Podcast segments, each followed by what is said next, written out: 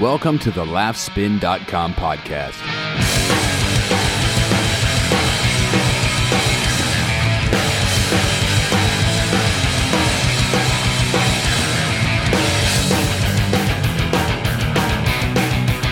Hi, everybody. Welcome back. LaughSpin Podcast. My name is Mike. Dylan Godino with me, editor-in-chief, LaughSpin.com. Hey, buddy. Hello, Michael. How are you, sir? Great. Yeah.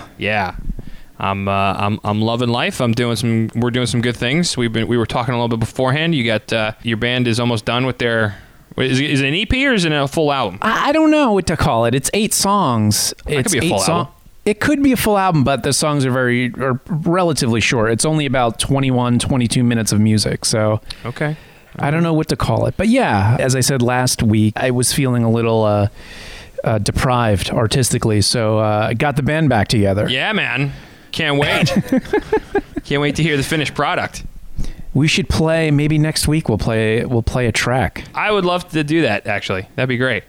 Yeah, that'd be fun. Give me one. And for those of you who care, the name of the band is Robots and Monsters. Love that name, by the way. Yeah. It's equal parts scary and childish. Yeah. It came about because I've been listening to Liquid Metal on Sirius XM. Yeah. And so many bands. I mean, I'm 36. I sound like an old man. But, you know, I grew up listening to, you know, Slayer and Testament and Overkill and Metallica and Anthrax and Megadeth. And, like, all those bands were heavy as hell. Mm. But they still, like, wrote songs.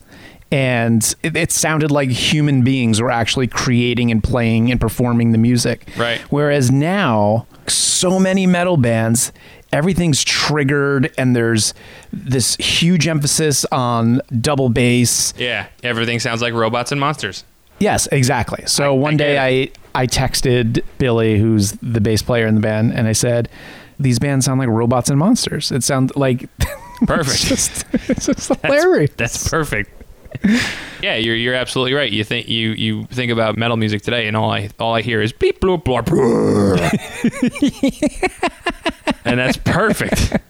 That's a perfect name for it. What did you call a month or 2 months ago or something? You described the metal drummer's double bass. Oh, track star. Yeah, it's fucking the track star technique. They're on the power pad from NES. Remember back in the day, and you had to do track and field. He's a fucking track star, that guy.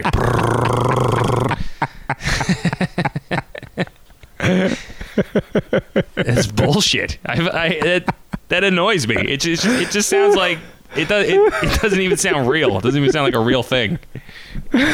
It's not. No. They trigger. They do it. They take a sample of whatever, a pen hitting a plastic Tupperware container, and then I'm not even kidding you.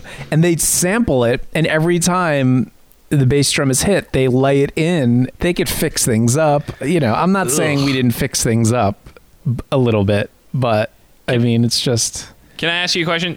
Yeah. Does your bass player play with a pick? It depends what he's doing.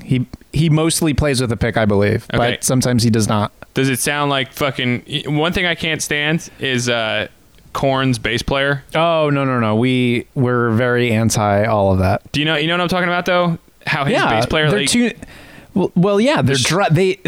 down so far that the notes the bass player and the guitar player play are not even discernible. But the strings are so loose that they're just slapping against the fucking fretboard, and that's all you hear. Yeah, that annoys out of me. No. We're very.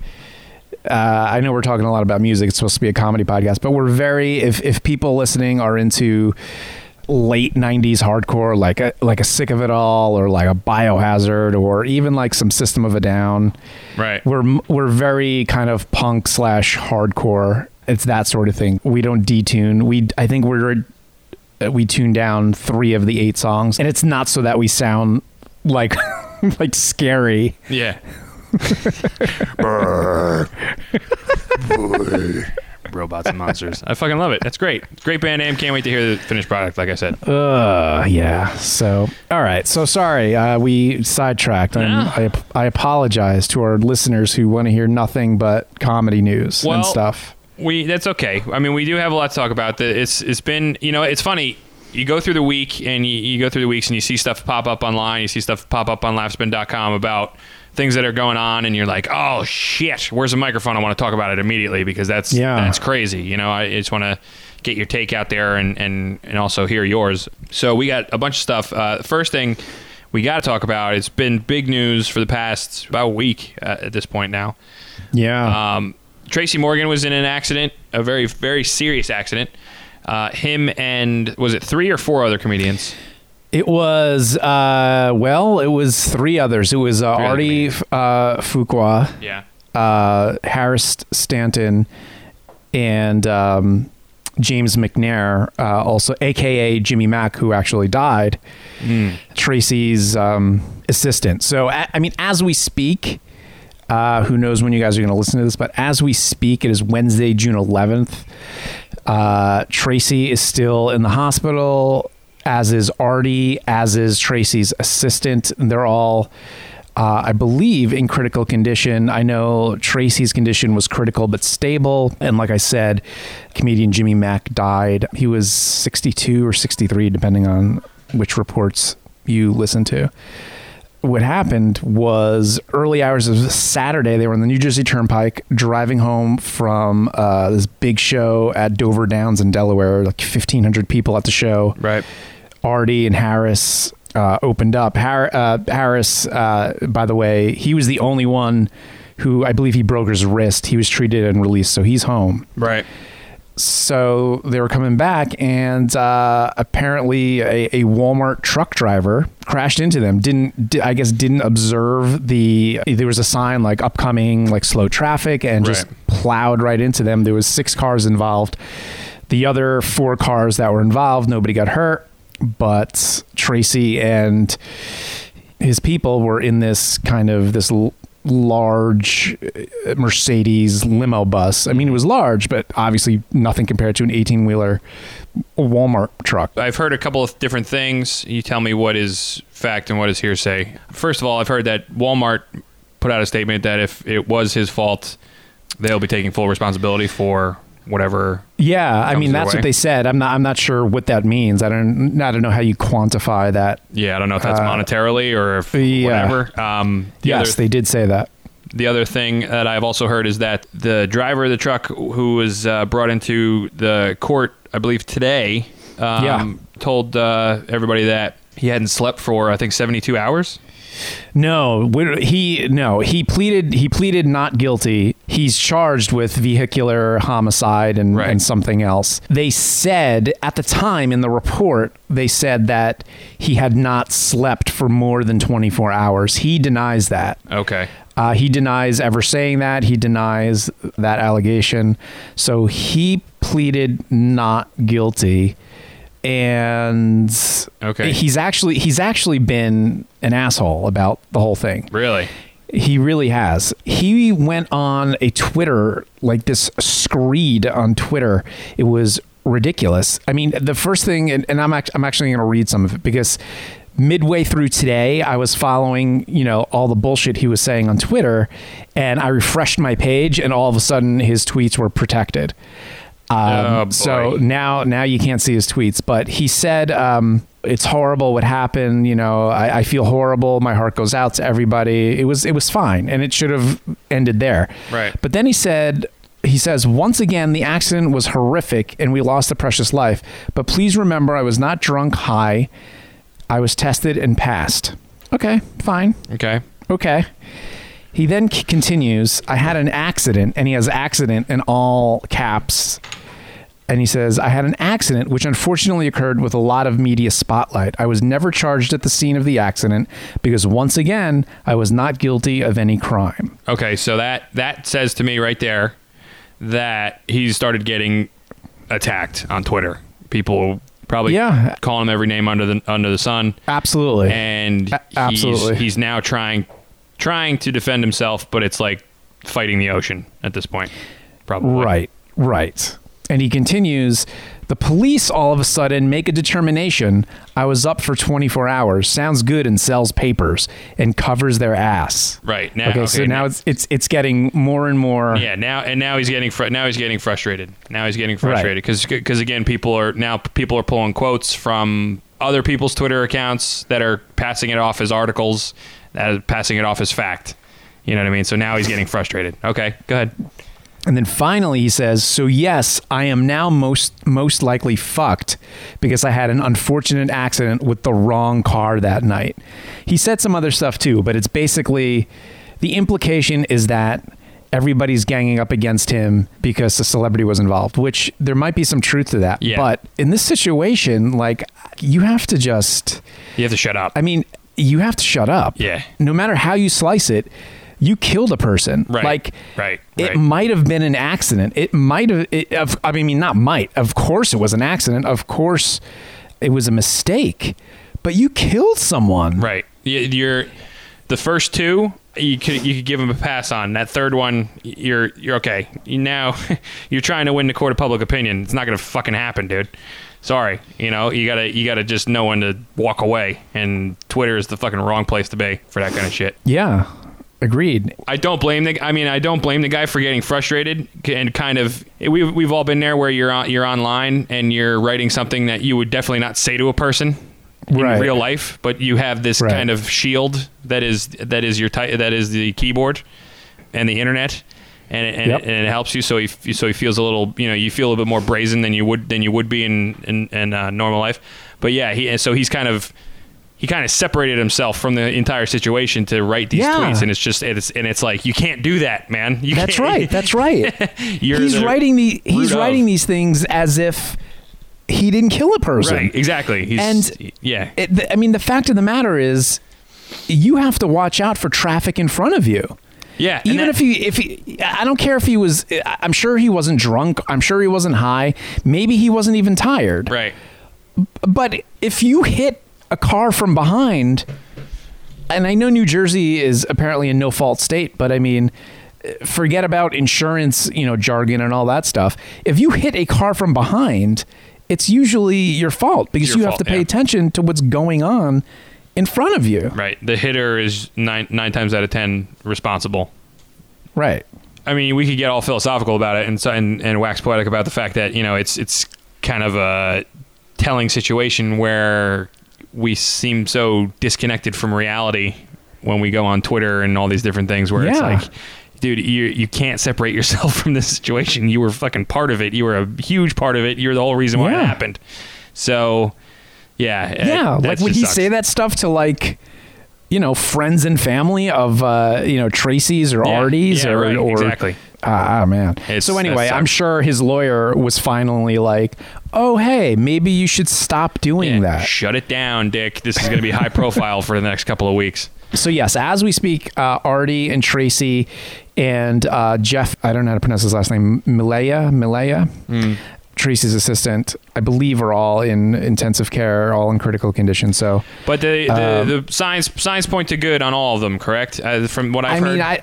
I guess it's going to be a slow recovery, but it's going to be a recovery. That's what it sounds like. I mean, there's not too much information on Artie or the assistant because everybody seems to be talking more obviously about Tracy. But Tracy's rep said that he's going to be in the hospital for weeks, plural. Right. And it's going to be slow. I know he had surgery. He broke his femur. He broke a bunch of ribs. He broke his nose. Mm-hmm. So he's in rough shape, and I could imagine that Artie and Jeff are in similar or worse shape.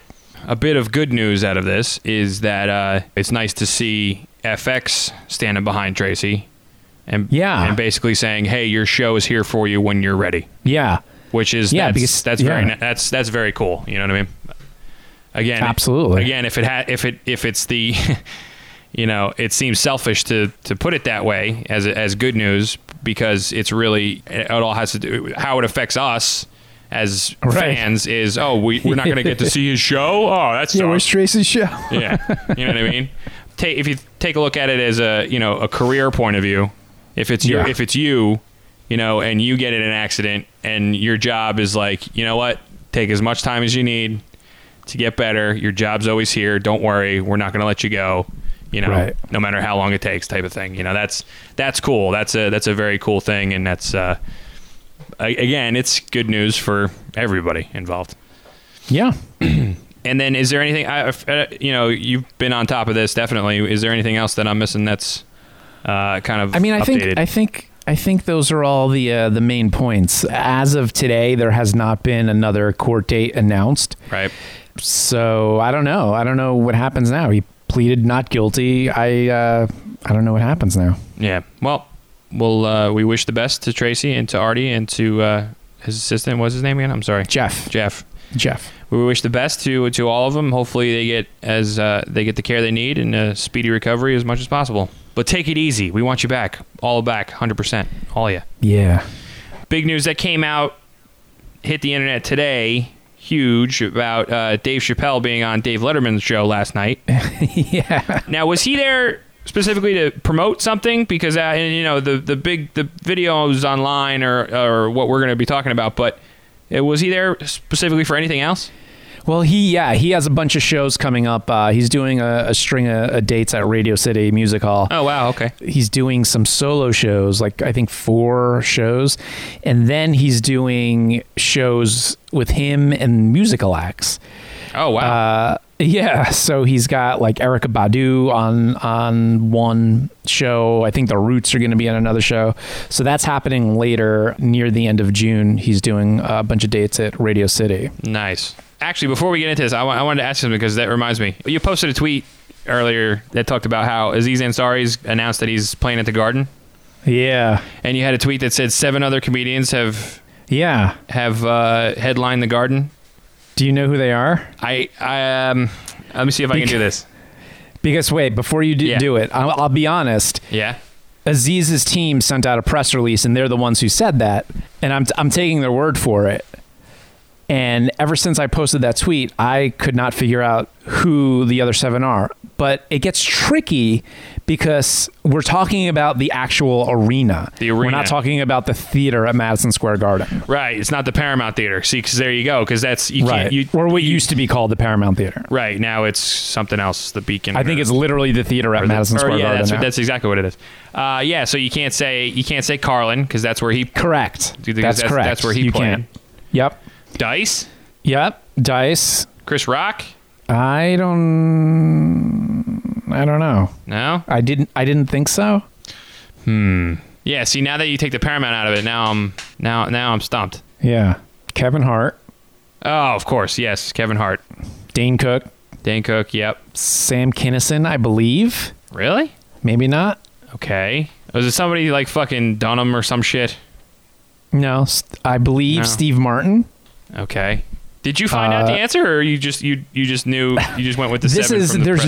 There's no definitive list. Right. So this is me doing research. George Burns, I believe. So okay. I'm up to 6. I was doing a lot of searching, and there's no like definitive list. Eddie Murphy? No. Oh yeah, he might be the other one. Russell Peters? I don't think so. No. Not the arena. No. Really? I mean, not that he couldn't. I don't know. I'm not sure.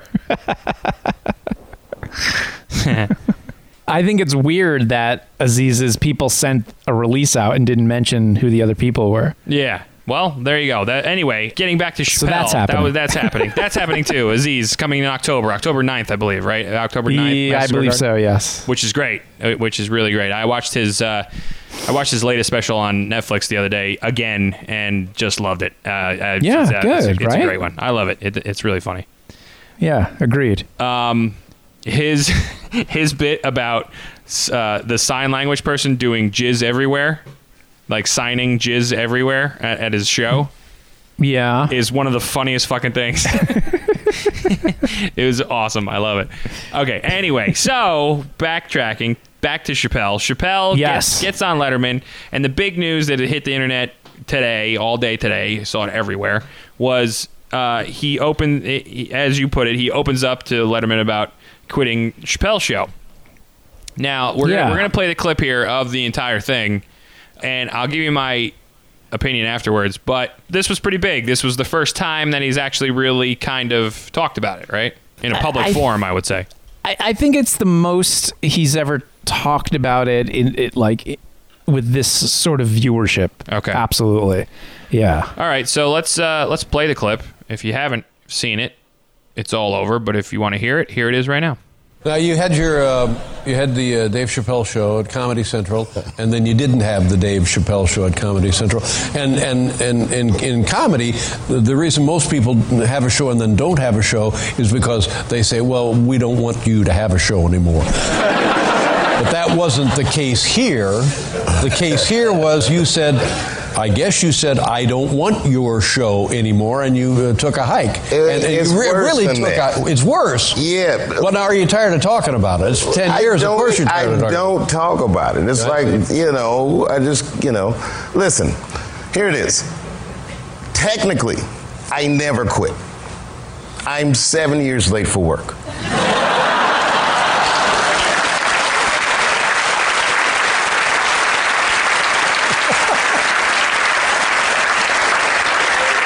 Boy, are you going to be in trouble when you go back. You went to South Africa. Am I right about that? Yeah. And you lived in South Africa for an extended period of time. Well, no. I was there for 2 weeks.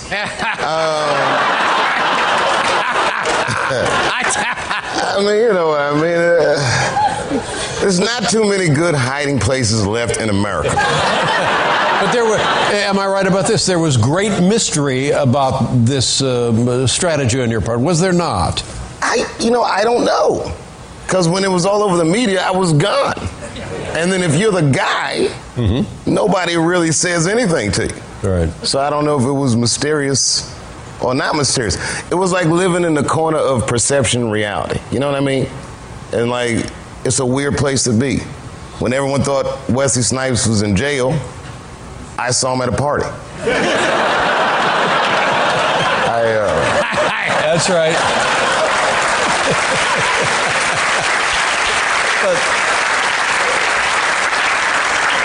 But here's what I remember about it. Comedy Central, your former, that's where the show was. The show had been on the air 2 years, maybe 3 years? 2 years. We were shooting our third season. And there's a negotiation, a renegotiation, and they said, here, we're going to guarantee you an enormous sum of money to continue doing the show because it's so successful. And then, apparently you agreed to it, and then where did he go? The show stopped and never came back. And like you said, 7 years later, you're just late for work. So what? A decision was made. You made a decision. Oh yeah, I made a series of decisions. Do you regret saying I don't want this enormous sum of money? Well, okay, look, Dave. It's very hard to go through something like this because no one's really done it before. So there's not too many people that don't think I'm crazy, right? So I look at it like this. I'm at a restaurant with my wife. It's a nice restaurant. We're eating dinner. I look across the room. I say, you see this guy over here across the room? He has $100 million. And we're eating the same entree. So, okay, fine. I don't have $50 million or whatever it was. But say I have $10 million in the bank. The difference in lifestyle is minuscule. The only difference between having $10 million and $50 million is an astounding $40 million. Of course,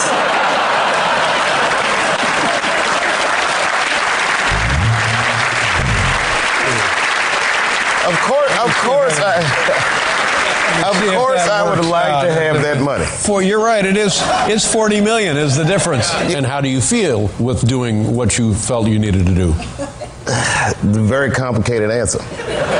Money is the fuel for choices. Money gives me choices. So that's not nothing. It's something. I can choose when I want my kids to go to school. I can choose what I want to eat in a given day. It's not the end, but it's not the end all be all. There are other things in my life that I did not purchase with money that are very valuable to me. That's right. And let's just say you had the $40 million. Who's to say you would be a happier or better person? I think I might be a happier person.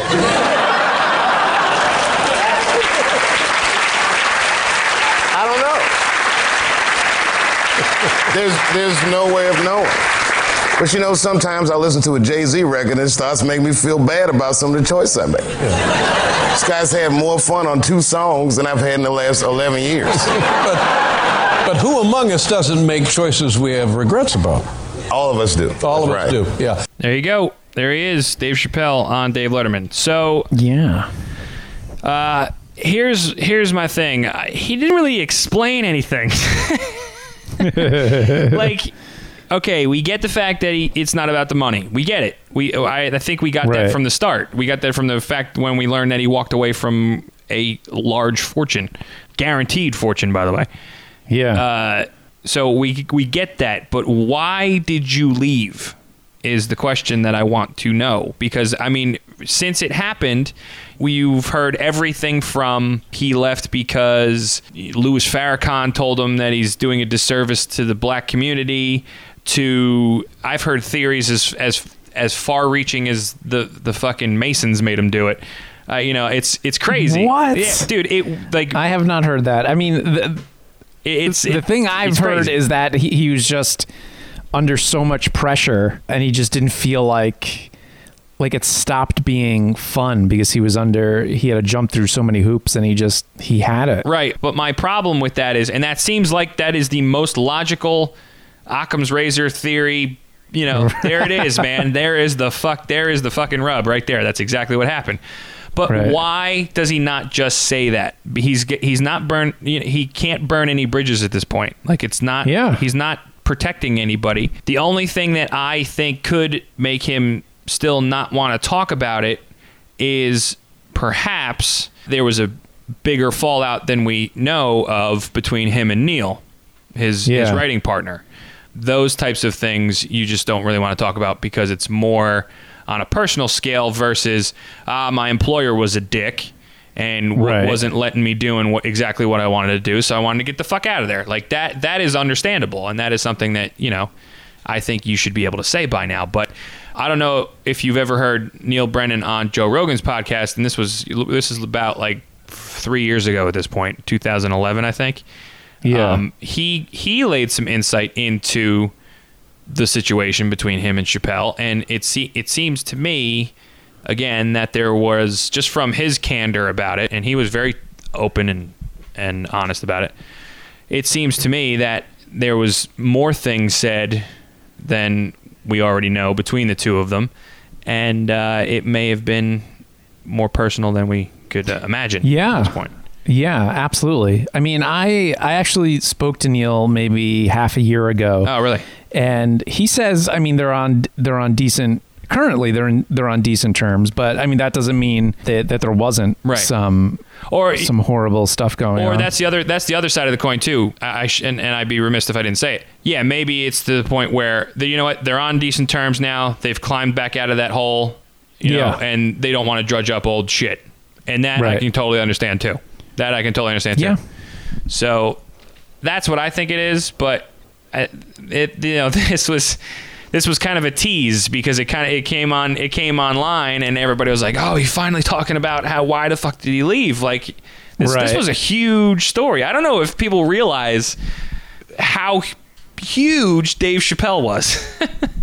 Yeah. How absolutely gigantic that fucking show was. It's sad because my youngest cousin, this is how I feel old. Yeah. My youngest cousin, who is, I believe he's a freshman. Yes, he's a freshman in high school. Talked to him the other day. We were talking about music, and we were talking about what everybody's listening to nowadays. Because I've realized I've gone out of it. I'm done. I have no idea what the fuck's popular anymore. I don't care. So he's telling me some stuff, and then we were talking about some other things. And then I don't know how it came up, but I mentioned Prince, and I was talking about Prince. I'm like, you probably don't know who Prince is, and he was like, yeah, no, I don't know. I go, okay, good, that's fine. I understand that. I understand the fact that you don't know who Prince is. That's fine. Right. But then, but how I tried to explain it was, I was like, you know, that Dave Chappelle skit, and he goes, who's Dave Chappelle? And that's what made me hit the floor going, are you fucking joking? You don't know who Dave Chappelle is. Like, Dave Chappelle was fucking gigantic. That show was huge. Right. Everybody was quoting it, still fucking quotes it. And a freshman in high school has no idea who the fuck Dave Chappelle is now.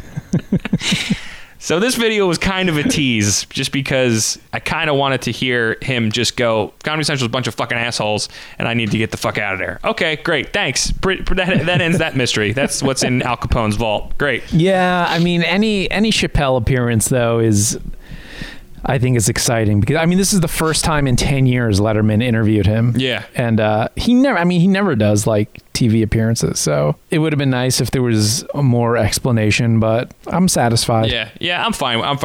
I don't know why I care. I don't know why I need closure in my life. It's not like he broke up with me. This is, I'm getting... He broke up with all of us, Mike. He broke up with all of us. I'm getting too excited about bullshit is really what I'm doing. So I'm going to stop now. What we do have to look forward to, though, is exactly what he said. He's got a couple of dates at Radio City, and he's getting back on the horse. So that's good. I always love to stand up. Can't wait to see what he has. And by horse, you don't mean heroin, right? I do not mean heroin. No, he's okay. He's offering. Ow, baby! Ow! See, my cousin would have no idea what that character is. The other thing we have to look forward to, Michael, is Dane Cook.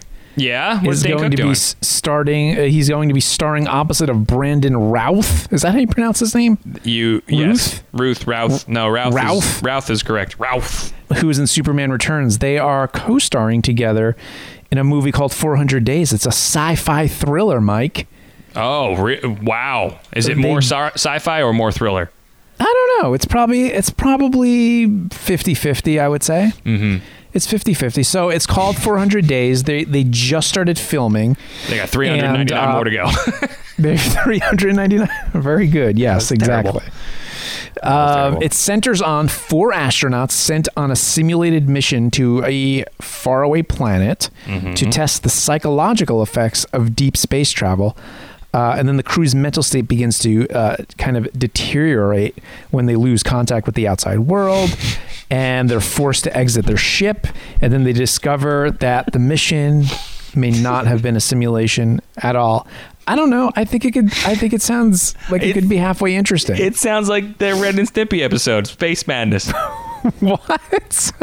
You never watched Ren and Stimpy? Were you a Ren and Stimpy fan ever? No, I was never anti, but I never got into them. No. Oh, you don't remember Space Madness? It's like their whole big thing. Ren loses his mind because they're in space for so long that he fucking loses his shit. All right. God, I'm just full of references that nobody gets today. Okay, whatever. I'm sorry. That's all right. That's okay. So that's happening. Yeah. The other thing I wanted to mention before we get on out of here is Comedy Central just unveiled the new shows and their renewals, which is very exciting. Inside Amy Schumer obviously got renewed for a third season. Phenomenal second season, by the way. Yes, unbelievable. Agreed. That is exciting, although everybody expected that. So that's happening for a third season. The pilots that Ricky Lindholm of Garfunkel and Oates fame and Natasha Leggero produced, wrote, and starred in, called Another Period. Yes. Has gotten the green light from Comedy Central, which is very exciting. So let me just read how we described it. So it's set in 1902, and it centers on wealthy sisters Lillian, played by Leggero, and Beatrice, played by Lindholm. They're part of Newport, Rhode Island's, quote, first family, and they care only about becoming famous, which they'll find a tad difficult since they're living during the turn of the century. That's why it's called Another Period. I get it. Get it? Not the gross term. It's gross, but it sounds funny. I think both of them are outstanding, and I can't wait to see that happen. Another brand new show that Comedy Central greenlighted is a show called Idiot Sitter. So that show is created and also stars Charlotte Newhouse. And that actually, if people think it sounds familiar, it's because it's been on CC Studios, which is Comedy Central's original digital production arm. So they launched that a year or so ago, where there's all original programming on Comedy Central's website. And it's also, you know, it turns out it's been acting also as kind of an incubator of sorts, because Ari Shafir's show called This Is Not Happening, it's like a storytelling show. Yes.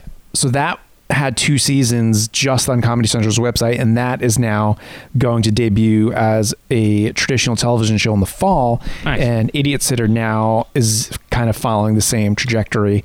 That had a season on Comedy Central Studios, the digital format, and now that's happening. Nice. It's like the minor leagues for Comedy Central. Yeah. It's pretty cool. It's very cool.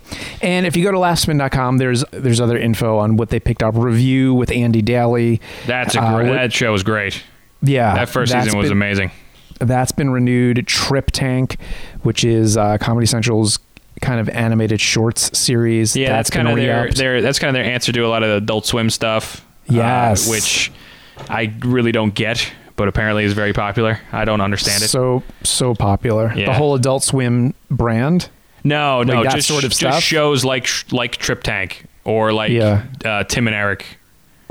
Like that kind of stuff, like that. Yeah. That like so existential. That is so one side of my humor spectrum. Like it's right on the edge of one side. You know what I mean? Right. Yep. If you go to lastfilm.com, there's more. There's stuff that's been greenlighted for Comedy Central Studios that you can read about. So good stuff. Pretty exciting programming choices for Comedy Central. Lastly, before I want to get in here, I want to quick mention Last Comic Standing, which has been on NBC and has had a strong season. I have some issues with it, but overall I actually really have liked it. You, by the way, you've been live tweeting the past few episodes. And I strongly suggest you follow LastBinCom on Twitter and follow along with Dylan for the show. He gives some little good insight and also, you know, a witty comment or two here and there. Yeah, sure. The show. Absolutely. But it's been a strong showing. Roseanne's a fucking rock star, first of all. She's awesome. She's the best. I think she's amazing. Keenan Ivory Wayne's great pick. He has really, I think, out of all three of them, he has the best comments. He is the most constructive and engaging comments. He sounds more than anybody else. He sounds like he's really listening to what each comic is saying. Yeah, so that's very cool. out of all three of them, he's and this isn't to slag Roseanne or Russell Peters, but he's probably the only one giving any sort of constructive criticism. Absolutely, he's like the mean one. He's like the mean one, but he does it in such a nice way that nobody cares. Right, he's barely mean. Yeah. But if there had to be a mean one, it's him, but he's not even mean. Yeah. Russell Peters is also very good. One thing he's got some people think that he might be, you know, in cahoots with some of these guys because he always mentions about, oh, I know this guy opened for me, or this guy played for me here, and, you know, or what, I know this guy, I've known this guy for years, and that kind of shit. You know what? It's funny you mention that because I actually like that. You do. I do, because one of the biggest problems with Last Comic Standing in the past, before Wanda Sykes started producing it, is they were not transparent at all. They had what they called open calls, right? But what everybody in the comedy business knew was bullcrap.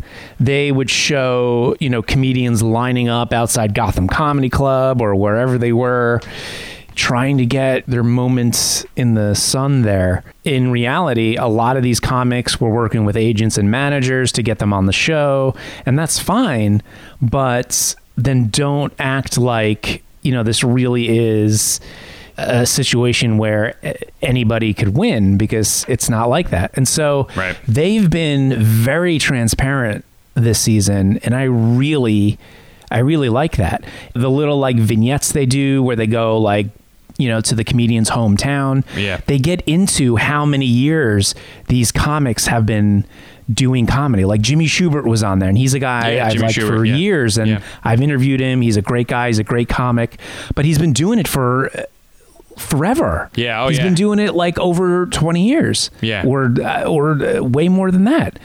And like they say that, whereas in seasons past, it's like, you know, the judges are looking at Doug Benson as if he's just some guy off the street. Yeah.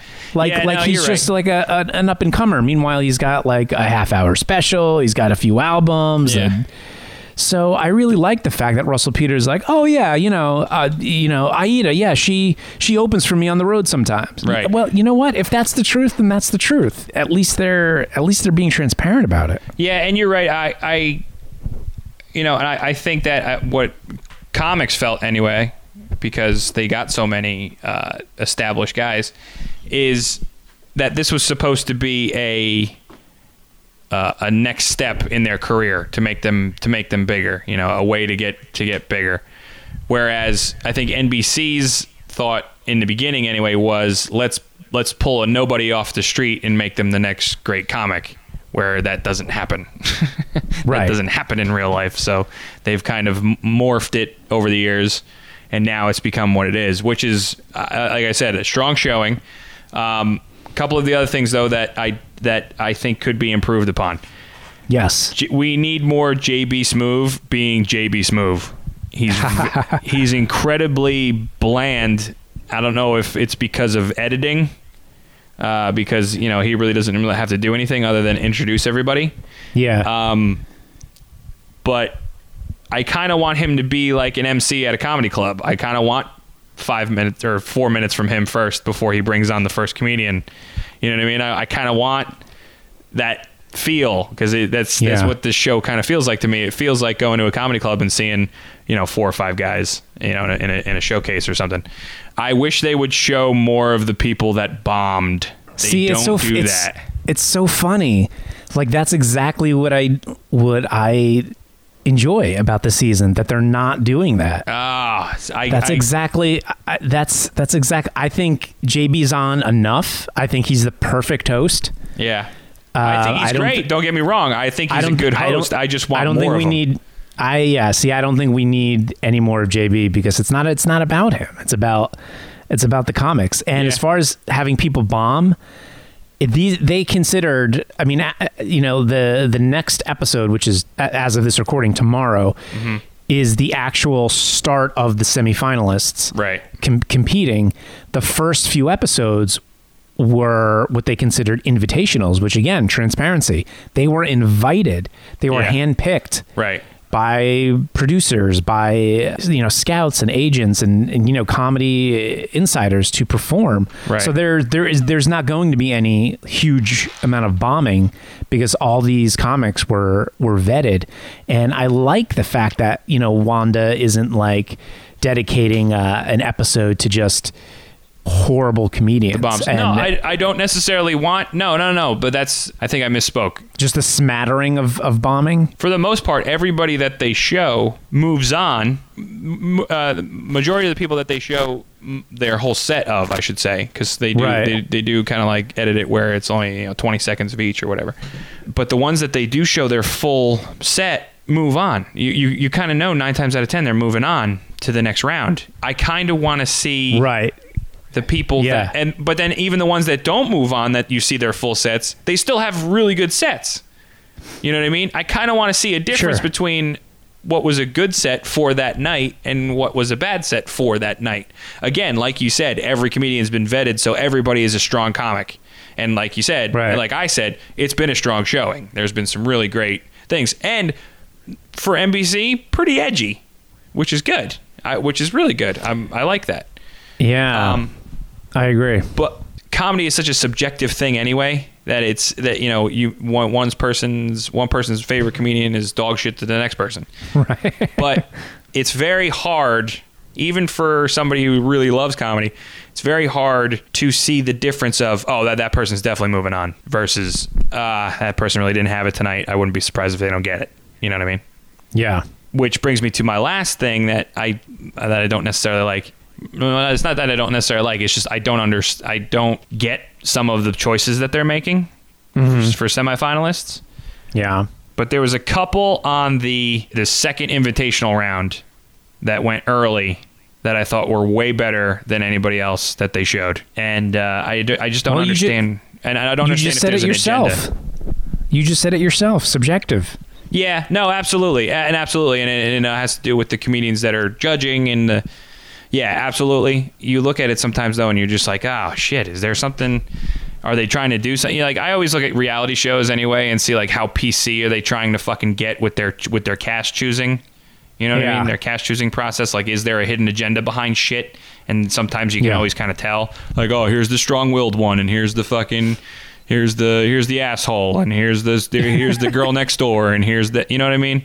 Like, they're always trying to like pigeonhole you, where it's really something like this should be a legitimate. No, those are the 5 best comedians. They move on. You know, it's right. I mean, I certainly have been surprised as to, you know, some of the people that, you know, have moved on. But I mean, like you said, it's subjective, and I mean, I'm a pretty cynical person, but I'm still of the belief that There's no like other agenda here, and I don't know. Yeah. I don't think there's anything nefarious going on. Nothing any more nefarious than any other reality television show. Yeah, no, I would agree. I guess my whole point is, if that's the case, not that it's any more, but like you said, not any more than any other.